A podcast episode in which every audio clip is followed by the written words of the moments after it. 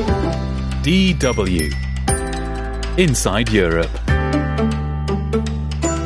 Hello and welcome. I'm Kate Laycock in Germany. Coming up on today's programme, Moment of Reckoning, the sexual harassment scandal that's polarising Spanish football. Greece's Prime Minister believes it's time for a rapprochement with Turkey. He did want uh, the amelioration of relations, and that's something that goes back since the beginning of this century when I first met him.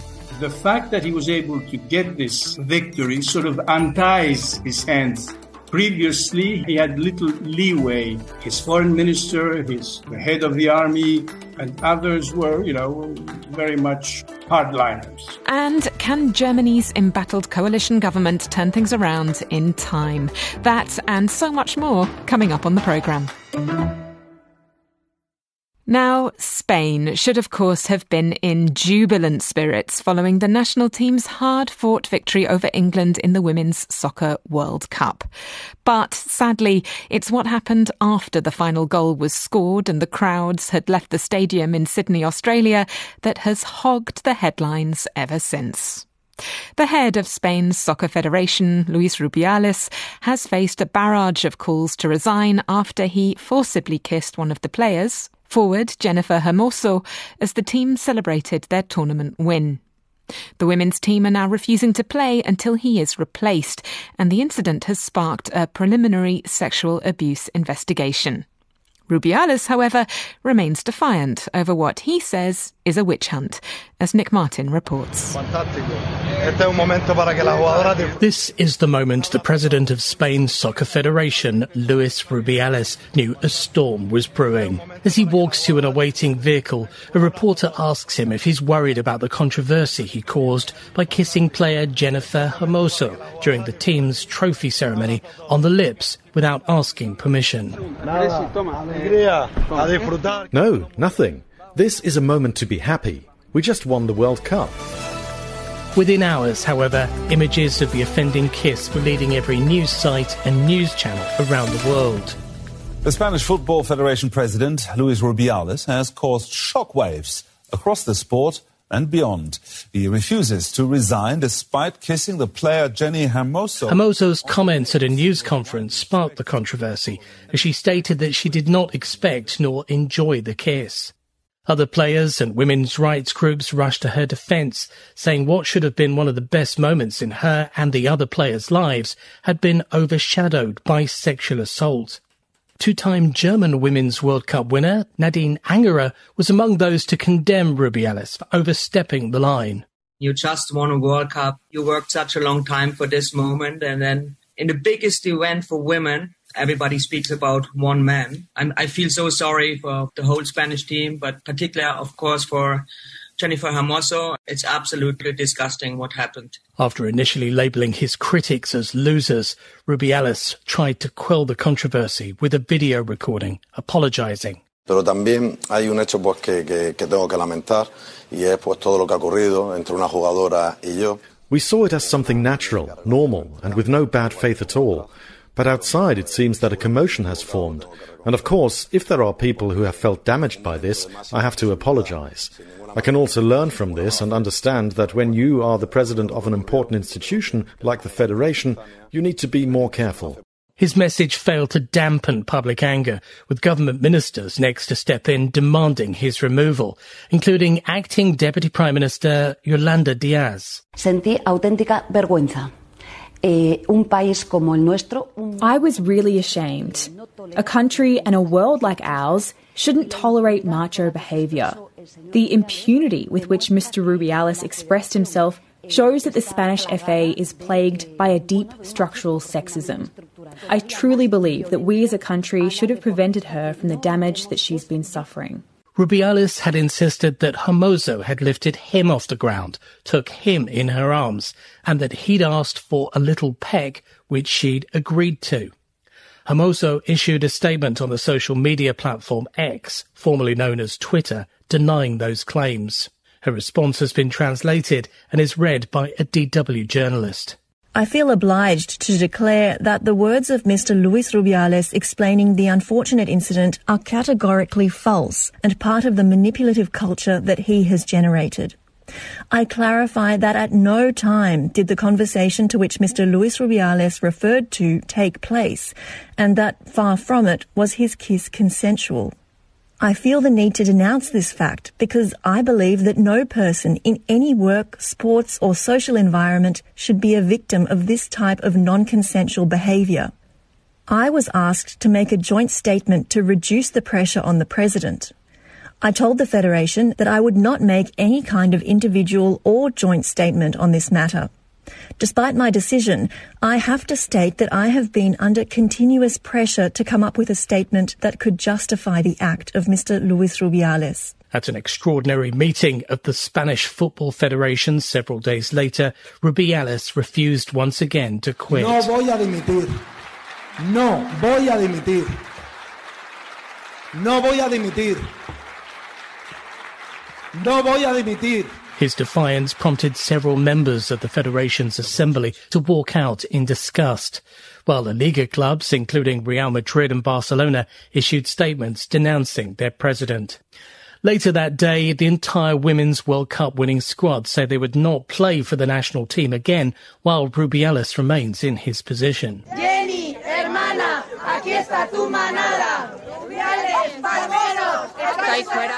the controversy has also spread to the streets of the capital, Madrid, where hundreds of women's rights supporters turned out in the colour purple. At the time of recording, Rubiales has been suspended by soccer's world governing body FIFA, while the government has launched legal action to remove him from his post. Spain's top prosecutor has opened a preliminary sexual abuse investigation into the forced kiss. Rubiales' supporters, meanwhile, have described the incident as overblown, while his own mother staged a hunger strike over the inhumane treatment of her son. Former German national goalkeeper Nadine Angerer said the controversy will help the new generation of female players to stand up against similar mistreatment. The solidarity worldwide is with Jenny Hermoso they see that the most experienced players they fight for even better future for women's soccer. That something like this is never gonna happen again. Nick Martin, DW. Historic rivals Greece and Turkey are stepping up efforts to improve ties after the country's leaders received strong election mandates this year. Next week, Turkish and Greek foreign ministers are scheduled to meet in Turkey, but analysts warn substantial obstacles remain between the neighbours. Dorian Jones reports from Istanbul. Greek Prime Minister Kyriakos Mitsotakis' landslide election victory in June is seen as allowing him to pursue his long-term goal of rapprochement with historical rival Turkey. On the sidelines of the NATO summit in Vilnius, the two leaders met, pledging to work towards improving ties. This Monday, the Greek Foreign Minister Yorgos Gerapetritis is scheduled to meet his Turkish counterpart Hakan Fidan in the latest rapprochement effort.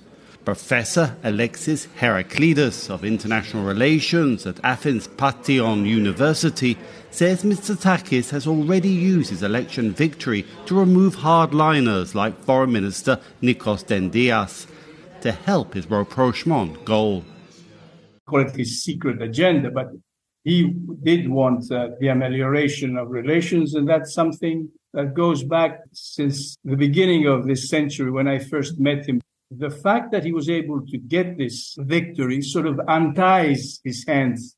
Previously, he had little leeway. His foreign minister, his the head of the army, and others were, you know, very much hardliners. So this is almost a golden opportunity for him to do his thing. I mean, to, to really take matters into his hands.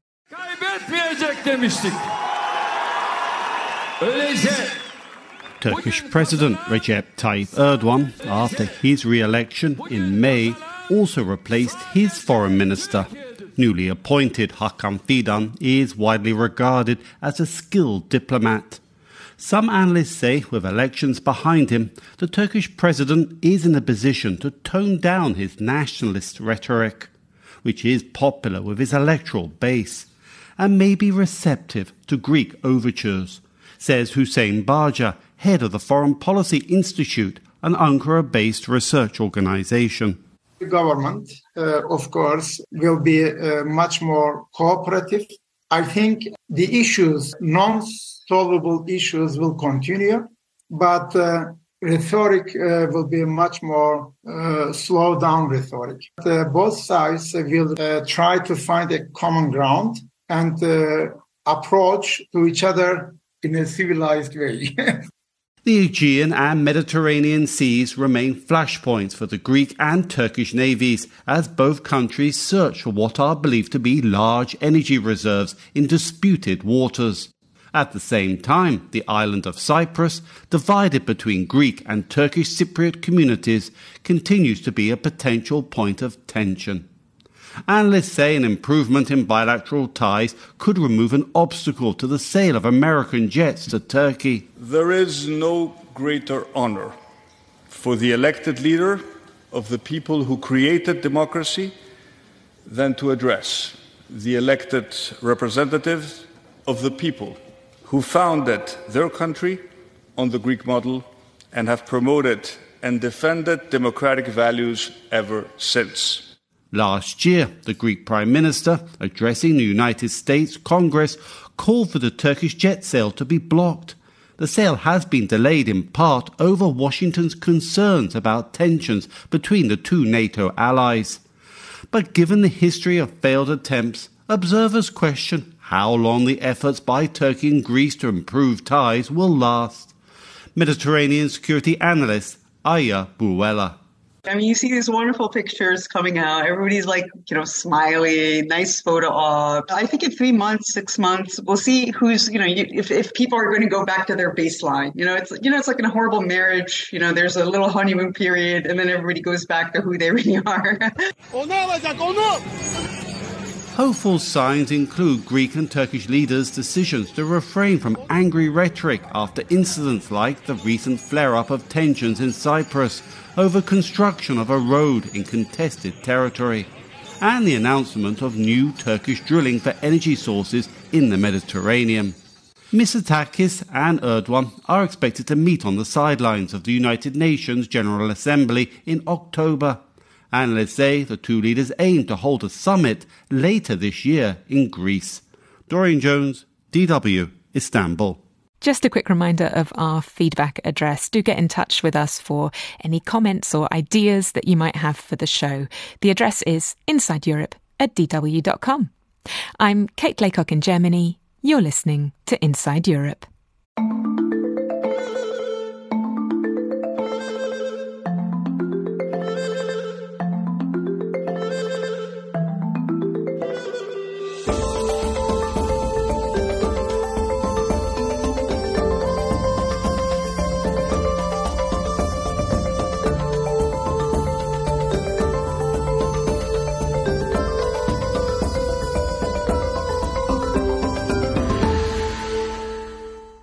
Now, all eyes in the German political commentariat were directed towards Schloss Meseberg this week, a castle outside of Berlin, as German Chancellor Olaf Scholz attempted to use a two day retreat to get his fractured cabinet back on track. With the economy slowing and the far right AfD party on the rise, the stakes are pretty high. So I called up DW's political correspondent, Thomas Sparrow, to find out how things had gone in the castle. Meseberg, which I've been there many times my, myself. That's the place where the government coalition, not only this government coalition, but in general, government coalitions in, in Germany tend to meet when there are problems. Uh, you could say it's somewhat like the place where they meet to have their family therapy when they do not necessarily see eye to eye on different issues. And that's certainly the case now with this three way uh, three party coalition in, in Germany, led by the Social Democrats with the Greens and the pro business uh, Free Democrats, so the FDP. And we've seen in recent weeks one problem after the next, one issue where they discuss and where they have different views after the next. And that's why essentially they've come together in Meseberg Castle, which is, by the way, a very nice uh, castle, to try behind closed doors to resolve some of their biggest differences. Yeah, I mean, as you say, this has been the political story almost since the beginning of the coalition, coalition, hasn't it? Sort of gridlock because of the competing interests within the coalition's makeup itself. I mean, there have been so many stories, and I don't want to get too sort of, you know, niche and, and, and domestic policy y, but maybe we could just pick one of them uh, heat pumps. Maybe you could just use that as an example of how a good idea ends up running into sand because of the different interests at stake? It's not only heat pumps, uh, some other topics that have been very controversial in the last few weeks, even in the last few days. The issue of child allowance, that's also a very big topic uh, here. And in that particular case, we saw a big difference between the finance minister, Christian Lindner, who's a member of the FDP, and Lisa Paus, the family minister, who's a member of the, of the Greens. And that required not only a lot of conversations between them, but also even mediation by the Chancellor himself, Olaf Scholz. They met in the Chancellery, uh, I think, four times in order to try and uh, discover where they could find a compromise, where they could find uh, ways of working together. And just ahead of this meeting in Meseberg, they did indeed come to an, an agreement. And something that's important, I think, to stress, maybe for those people abroad, is that this was never going to be easy for Germany's uh, coalition. This is the very, very, very first time that the German federal government has a, a coalition made out of three parties. And that essentially means that you have three parties with three very different positions, with three very different interests. And you also have a chancellor who's got, let's say, less power than if you were a chancellor in a two party coalition. So basically, you have Olaf Scholz as a chancellor trying to mediate between those different interests that has badly affected his own image and approval ratings that has badly affected the approval ratings of all three parties uh, in that coalition. And it has basically meant that there are growing calls here in Germany for the Chancellor to really step up and be more present and show his leadership, show his leadership style, make sure that he's the one also guiding these discussions. And that's also something that uh, we've seen in, in Meseberg. One of the goals of this was precisely to not only get those three parties together and see where they could compromise, but also to have a chancellor that is much more present, because that's one of the, I would say, strongest criticisms that have been leveled against Olaf Scholz. The fact that he, in many cases, hasn't shown the necessary leadership when it comes to resolving some of the internal problems that the coalition is facing.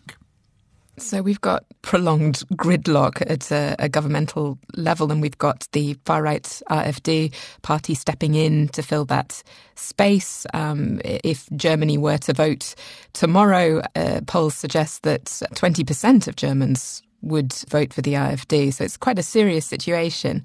Um, do you think that there's an awareness at a government level of just how high the stakes are at the moment. I mean, do you think that that sense of urgency has got through to the people that were uh, meeting in uh, Meseberg this week? I think it has gone through not only because uh, they've realized how that has affected their approval ratings here in Germany, but also because you see that there are certain problems here in this country that are becoming more and more serious. If you ask se- several experts, only one of those topics that we're discussing a lot here in Germany in recent uh, weeks and months is the economy. And you obviously uh, are aware that the economy plays a very significant role in in Germany's uh, international standing, in the role that Germany plays abroad in many many different topics. In other words, you could say that Germany's economy is one of the key elements that makes Germany an important country internationally. So I do think that there's that sense of urgency uh, clear from the government's perspective. If you look at it from the parties within the coalition, I think they, they face a dilemma because that dilemma is on the one hand, they realize that they need to find compromises, that they need to work together. On the other hand, they also need to present their own proposals. They need to profile themselves in a way that in some cases goes against what the other parties are also proposing. So that's why you see all these controversies and all these difficult situations in the coalition. Um, I'm not very good at uh, making any um, announcements as to what could happen in the future. I'm terrible actually at that. But if there's one thing that, that analysts do point here in Germany is that the problems in the coalition are not going to end simply because they meet two days in the Meseberg castle. In other words, that the next problem is just around the corner, uh, where the three pa- parties will have to find uh, ways to compromise and where the three parties will also try and see how they can profile their own interests while at the same time finding a compromise to make the government actually work subjectively, you know, from the perspective of someone who is, um, you know, living in Germany and consuming German media and having conversations with German people, there seems at the moment to be a real sort of national feeling of malaise, a sense that Germany is sort of the sick man of Europe. Do you think that that feeling really is in the air? And if so, what on earth could be done to change it? I mean, does it really all depend on the economy? I don't think all depends on the economy, but a lot depends on the economy here. And I do think that there's this feeling in the air that things are not going in the right direction. That's, by the way, something that you also see in several polls that there are concerns among Germans as to what direction Germany is going on now, that there are concerns about the economy about the political leadership, about polarization in the country, about widening divisions in the country. Those are all issues that are certainly worrying and that you sense also in conversations that you have on a day to day basis. When it comes to this idea of the sick man of Europe, uh, this is also something that's being discussed widely here in Germany in the last few days and in the last few weeks, but I would uh, be a little bit more cautious there, especially if you compare Germany with other international countries, with other parts of the world, Germany is still doing fairly well. There are problems, there are issues. The economy is not in a good state. But compared to other parts of the world, I would certainly say that the situation is not as bad as maybe uh, it's being portrayed in, in certain media outlets. That said, I do believe that there are problems that are very difficult, that are very urgent, that are very necessary to be resolved. We not, it's not only uh, the broader aspect of the economy, but it's about uh, digital infrastructure. It's also about this issue of polarization, which is really a big problem in, in this country, the widening gap between rich and poor, the issue of social benefits in Germany of poverty. Those are all issues that are really concerning for, for Germans and that you also sense when you talk to many people in this country. But again, I would really say we have to be a little bit careful when we use that uh, that idea of the sick man of Europe. The situation is difficult, but is maybe not as bad as that description may make it sound. DW's political correspondent Thomas Sparrow there, the nicest person ever to break bad political news. If you have to hear it from anyone, then let it be him.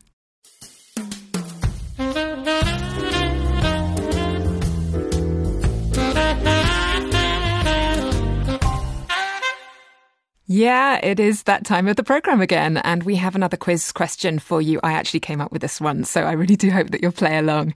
Uh, the question is in the form of a quotation. The quotation is To understand Europe, you have to be a genius or French. Who said that? Was it Jacques Chirac, former French president? What do you want? Me to go back to my plane and go back to France? Is that what you want? Then let it, let them go. Madeleine Albright, former US Secretary of State. America is strong, our principles are ascendant, and our leadership both respected and welcome in most corners of the world. Or Boris Johnson, former British Prime Minister. I want to thank all the wonderful staff of the House of Commons. I want to thank all my friends and colleagues. I want to thank my rival friend uh, opposite, Mr. Speaker. Uh, I want to thank everybody here and hasta la vista, baby. If you think you know the answer to that question, then head over to Spotify, click on this week's edition of the show, and take part in the poll. This is Inside Europe, and I'm Kate Laycock in Germany.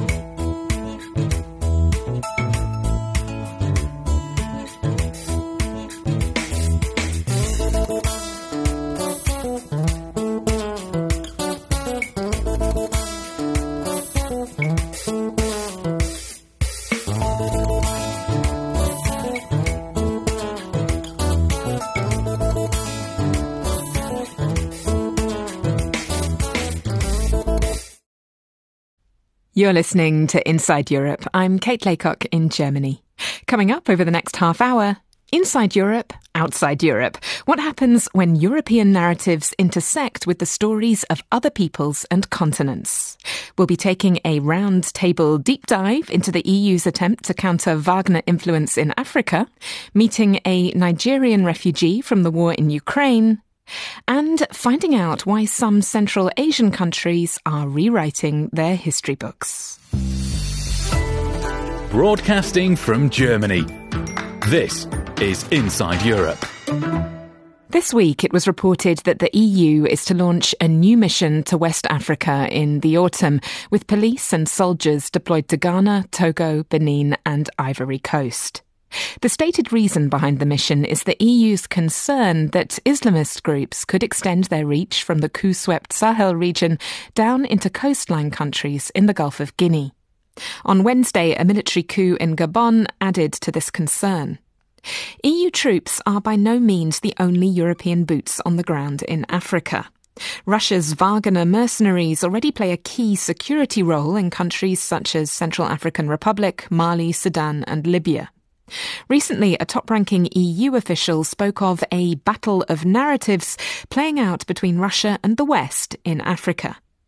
To explore that idea in more detail, I am delighted to be joined here in the studio by my colleague Crispin Mwakideu, senior editor with DW's English for Africa service, and via digital link, John Lechner, a freelance journalist and researcher reporting from Central African Republic and Libya, who is one of the world's leading experts on the Wagner mercenary group. Crispin and John, thank you so much for joining me. Our topic is this idea of a battle of narratives narratives. So, John, perhaps we could begin with you. Could you perhaps set out for us how that works in terms of the Wagner side of the equation? What happens in terms of narrative when Wagner comes to town?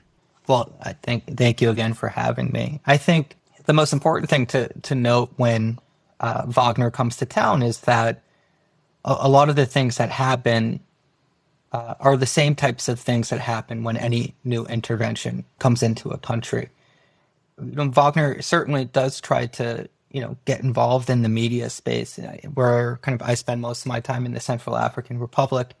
You know, they opened up uh, radio stations. They went into other forms of, of, media, social media, things along those lines. But uh, at, at, the end of the day, I think the most important way that people judge Wagner is always within the context of the conflict itself. I agree with John about the fact that Wagner is definitely very active in, in, in trying to push its its narrative, its its propaganda and agenda in Africa, and and so is the West. But I think that sometimes we we tend to ignore the new narrative that the young African population is trying to to bring into the into play. Uh, we see that in most of these uh, countries that have experienced coups, that the young people have come out and and and they're basically just saying that they're tired of the old way of doing things.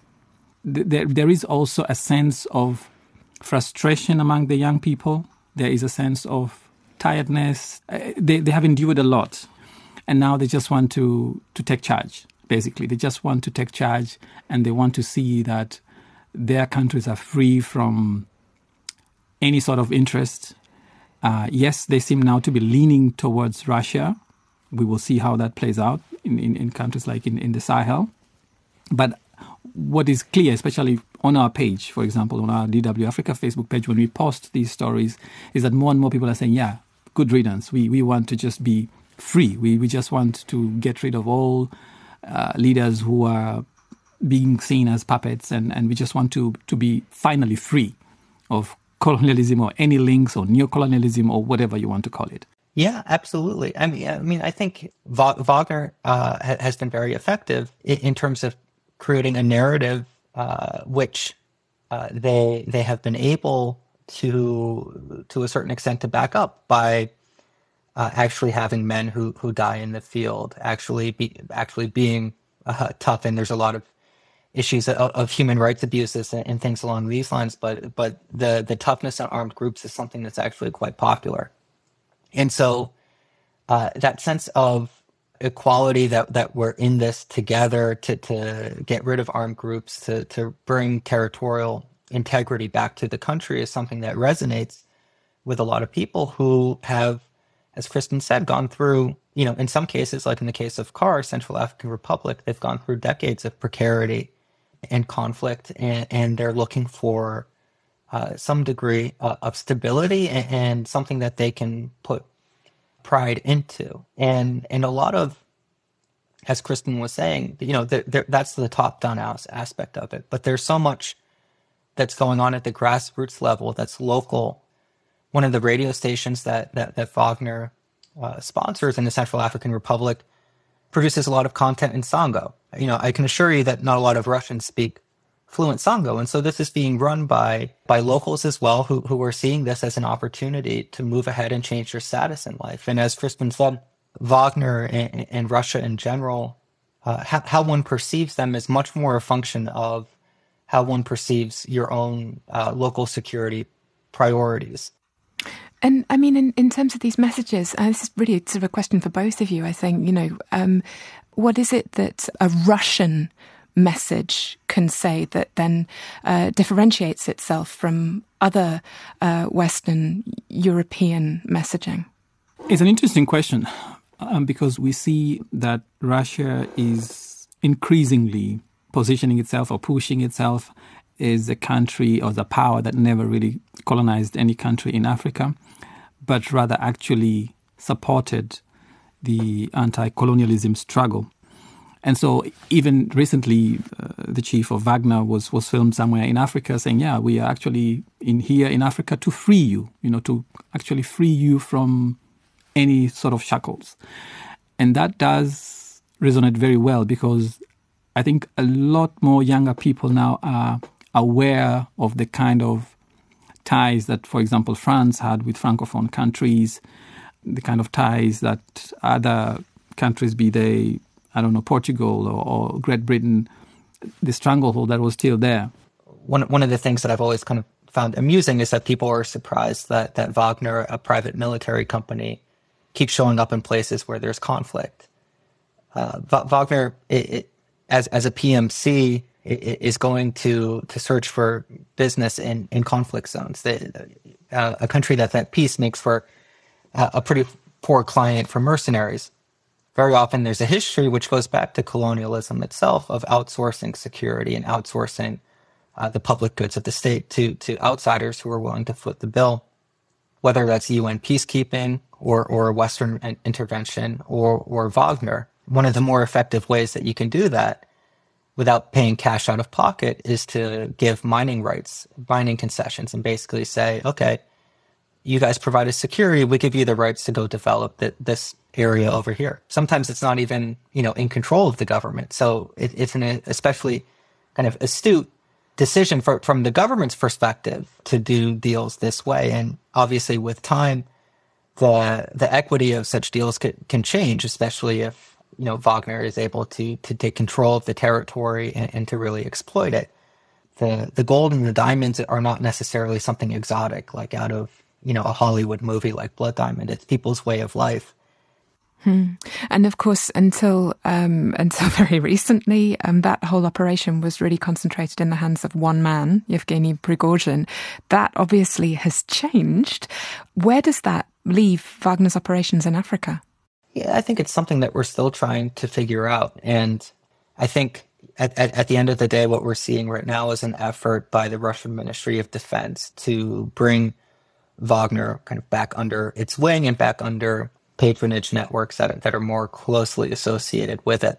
And so we might see some changes kind of behind the scenes at the very top um, uh, back in Russia. But, but in the Central African Republic, I think we would not be surprised to see the same faces sticking around, even if uh, the name on the door shifts. Which I suppose brings me to the question of what, if anything, can the EU offer in terms of a, a counter narrative? Um, we've had the announcement that the EU is to launch a new mission uh, to West Africa, so it's going to be focusing on the Cote d'Ivoire, Ghana, Togo, Benin. Crispin, what can you see coming out of th- this mission? What are the goals? What does the EU think it can achieve there?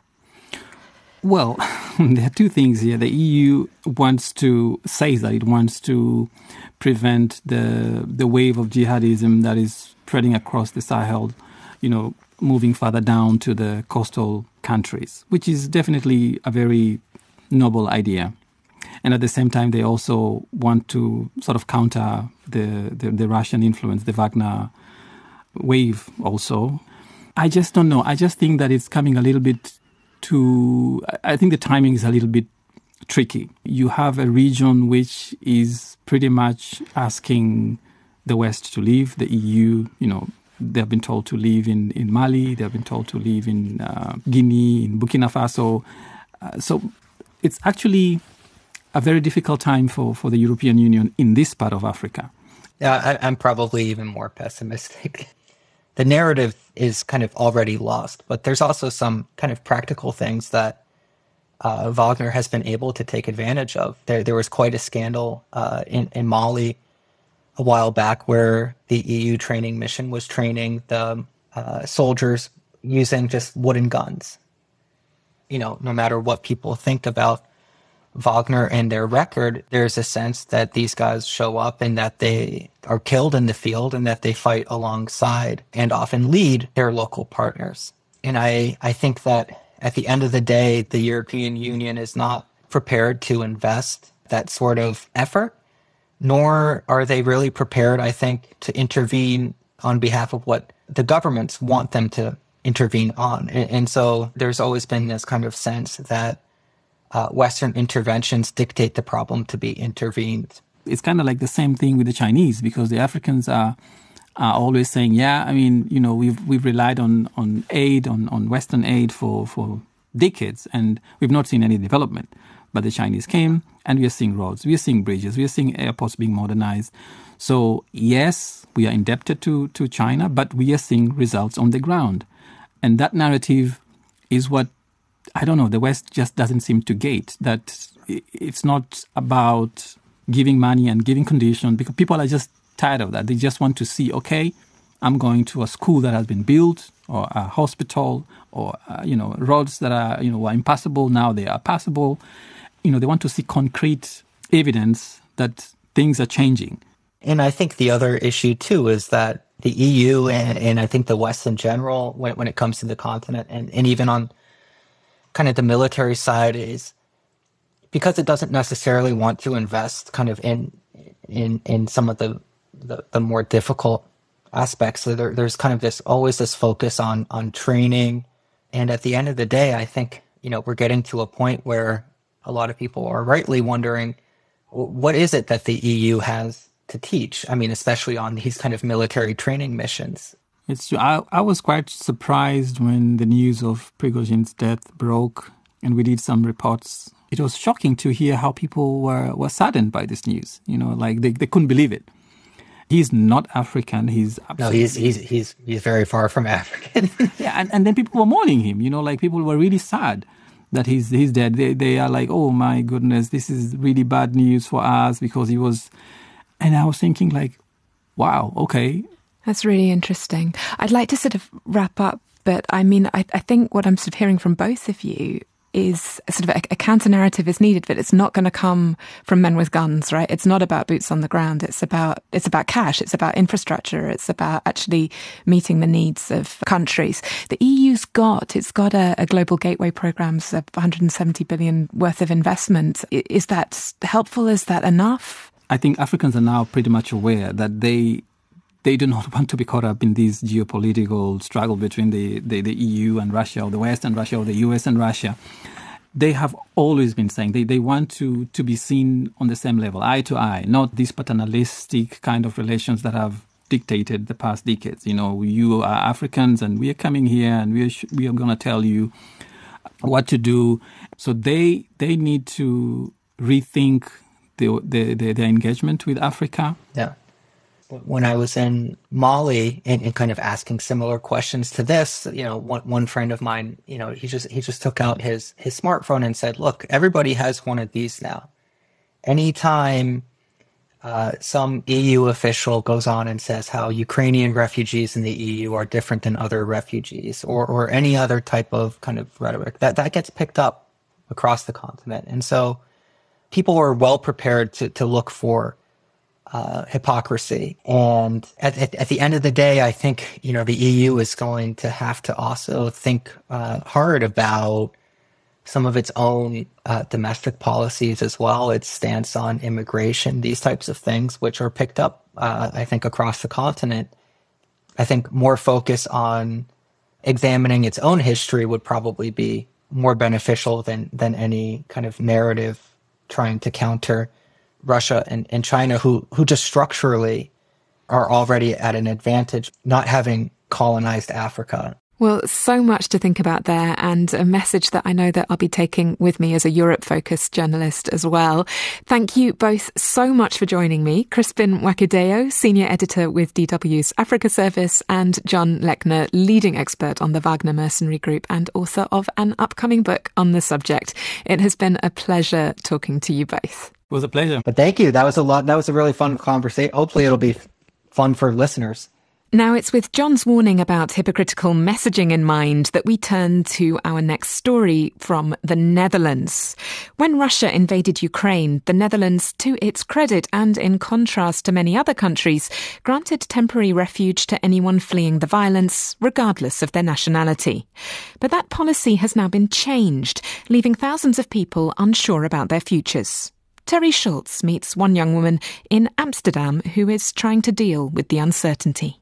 Mariam Adeshoga says arriving in Kiev from her native Nigeria in 2019 was a very pleasant surprise. She'd come on a student visa to pursue a master's degree in computer programming, but what she found was a home. When I got there, I got fascinated with people that are there. The environment was calm and lovely. So I was like, okay, like I could just start my whole life and continue with my future there. And I never even planned to leave Ukraine. Ukraine felt so safe to me. She lived with Ukrainian students, studied the language and culture, and worked toward her dreams of inspiring other young women to enter the field of programming. Her personal photographs show a beaming Adeshoga with friends at the beach, in a cafe, clowning for the camera in the streets of Kiev. But then, Russia launched a war on its neighbor. All of a sudden, everything just vanished. After February 24th last year, Adeshoga left everything behind in Kiev and fled to the Netherlands along with many Ukrainians. The next month, the European Union launched its temporary protection directive to allow those fleeing Ukraine to have the right to free housing, medical care, and education, and other benefits. The Dutch government chose the most liberal application of the directive, welcoming everyone who left Ukraine without regard to their countries of origin. That is, until now.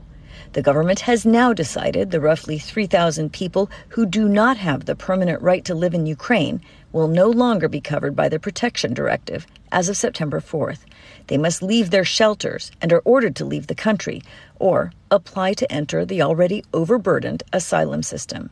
I wouldn't say that that is a proportional way to, to deal with this. I would say it's a recipe for chaos. That's immigration attorney Lotte van Diepen. She's representing Mariam Adeshoga and a small group of other third country nationals, appealing for the right to stay in the Netherlands. Van Diepen believes those people initially covered by the directive continue to have the legal right to stay as long as they haven't violated Dutch law or other stipulations in the mechanism. She believes the Dutch migration minister has made a legal mistake. It's not the minister of an individual member state that can decide to end the temporary protection either for everyone or for a specific group. My clients, they are either working or studying. They, they started building a life here under the presumption that they were allowed to stay here for as long as the temporary protection directive would be applied.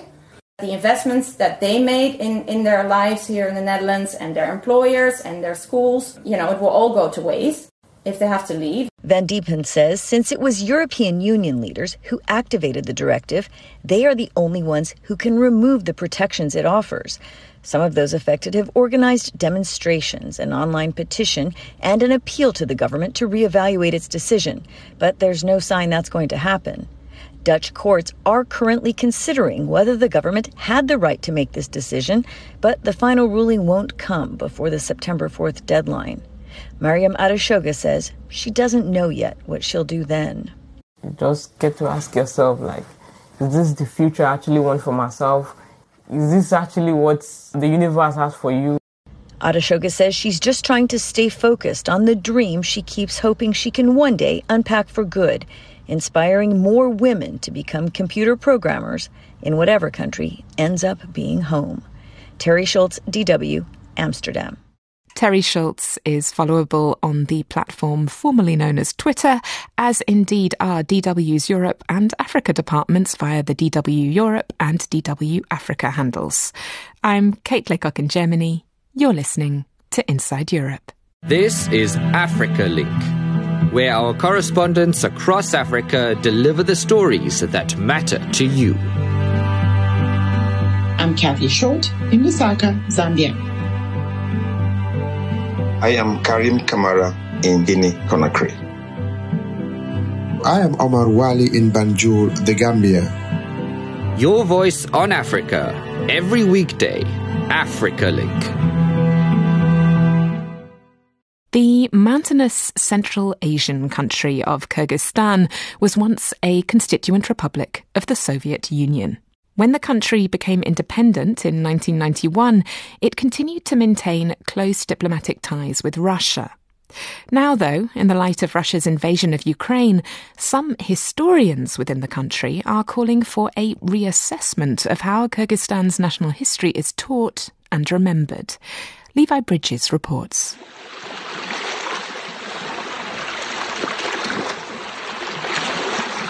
On a bright summer afternoon, waves lap the shore of Issyk-Kul, a large lake in northern Kyrgyzstan. Families wade in the water along sandy beaches below snow capped mountains. It's an idyllic vacation spot.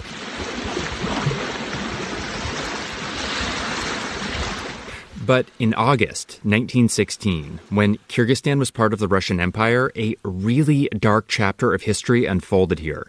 That summer, Russian authorities announced a draft to send Central Asians to support Russia in the First World War. Locals rebelled, and the Russians killed thousands of them to suppress the uprising.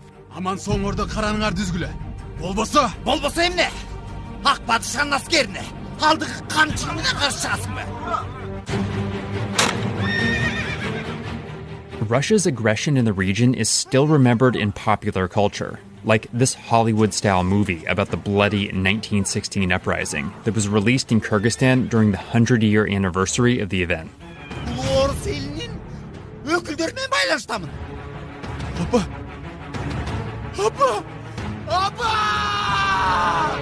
Russia's invasion of Ukraine has motivated many people in former Soviet countries, like Kyrgyzstan, to take a deeper look at Russia's role in their past the war has also inspired scholars who teach the region's history to focus their curriculum less on Russia and more on areas once colonized by Russia, like Ukraine or Central Asia. And some are drawing parallels between the current conflict in Ukraine and atrocities carried out by Russia decades ago. Muratbek Imankulov, an author in Kyrgyzstan, says there is a clear connection between Ukraine and what Russia did in his country back in 1916. Как вот Украине Буча, который сотни человек погибло, это the uprising in Kyrgyzstan is just like what happened in Bucha in Ukraine. In both cases, hundreds of people were killed by Russia. These are crimes against humanity. They're the same. Although Kyrgyzstan has been an independent country for three decades, a strong Russian influence remains here. Russian is still widely spoken in Kyrgyzstan, but many also speak Kyrgyz, a language related to Turkish, and most are Muslim. A century has now passed since the 1916 uprising, but painful memories of what Russia did here remain.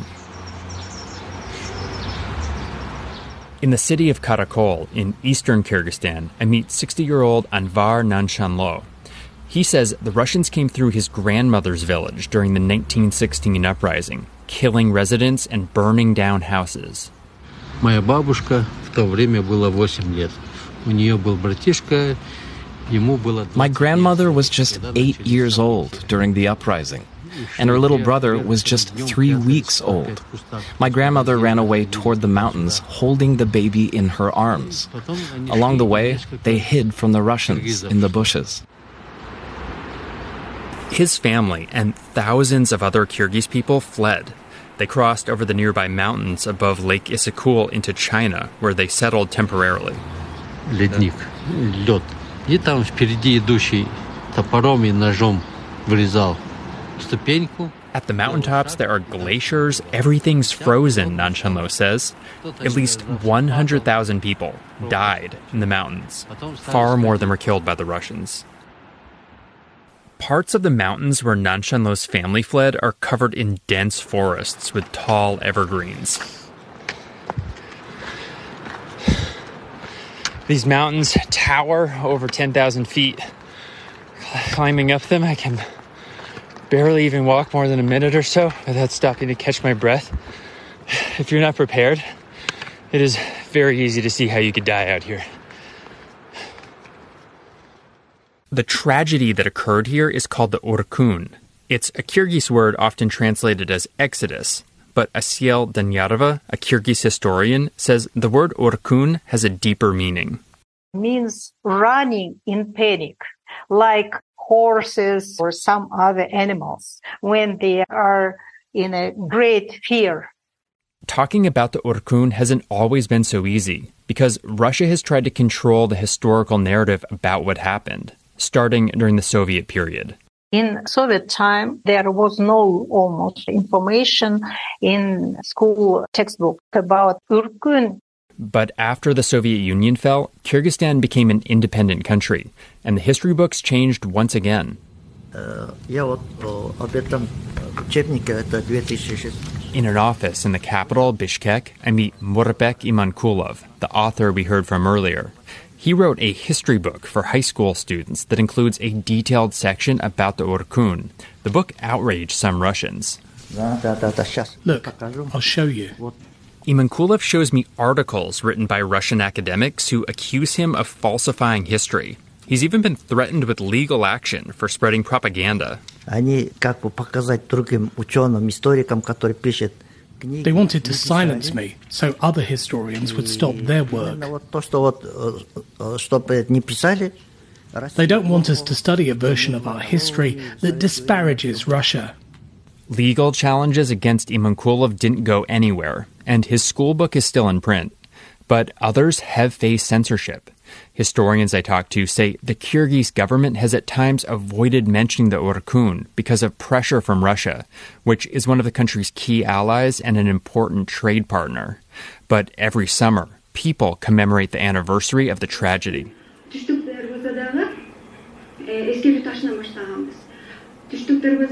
On a recent evening, locals in Bishkek gather in an office to watch a documentary about the Urkun. Gulsat Alagos Kassier helped organize the event.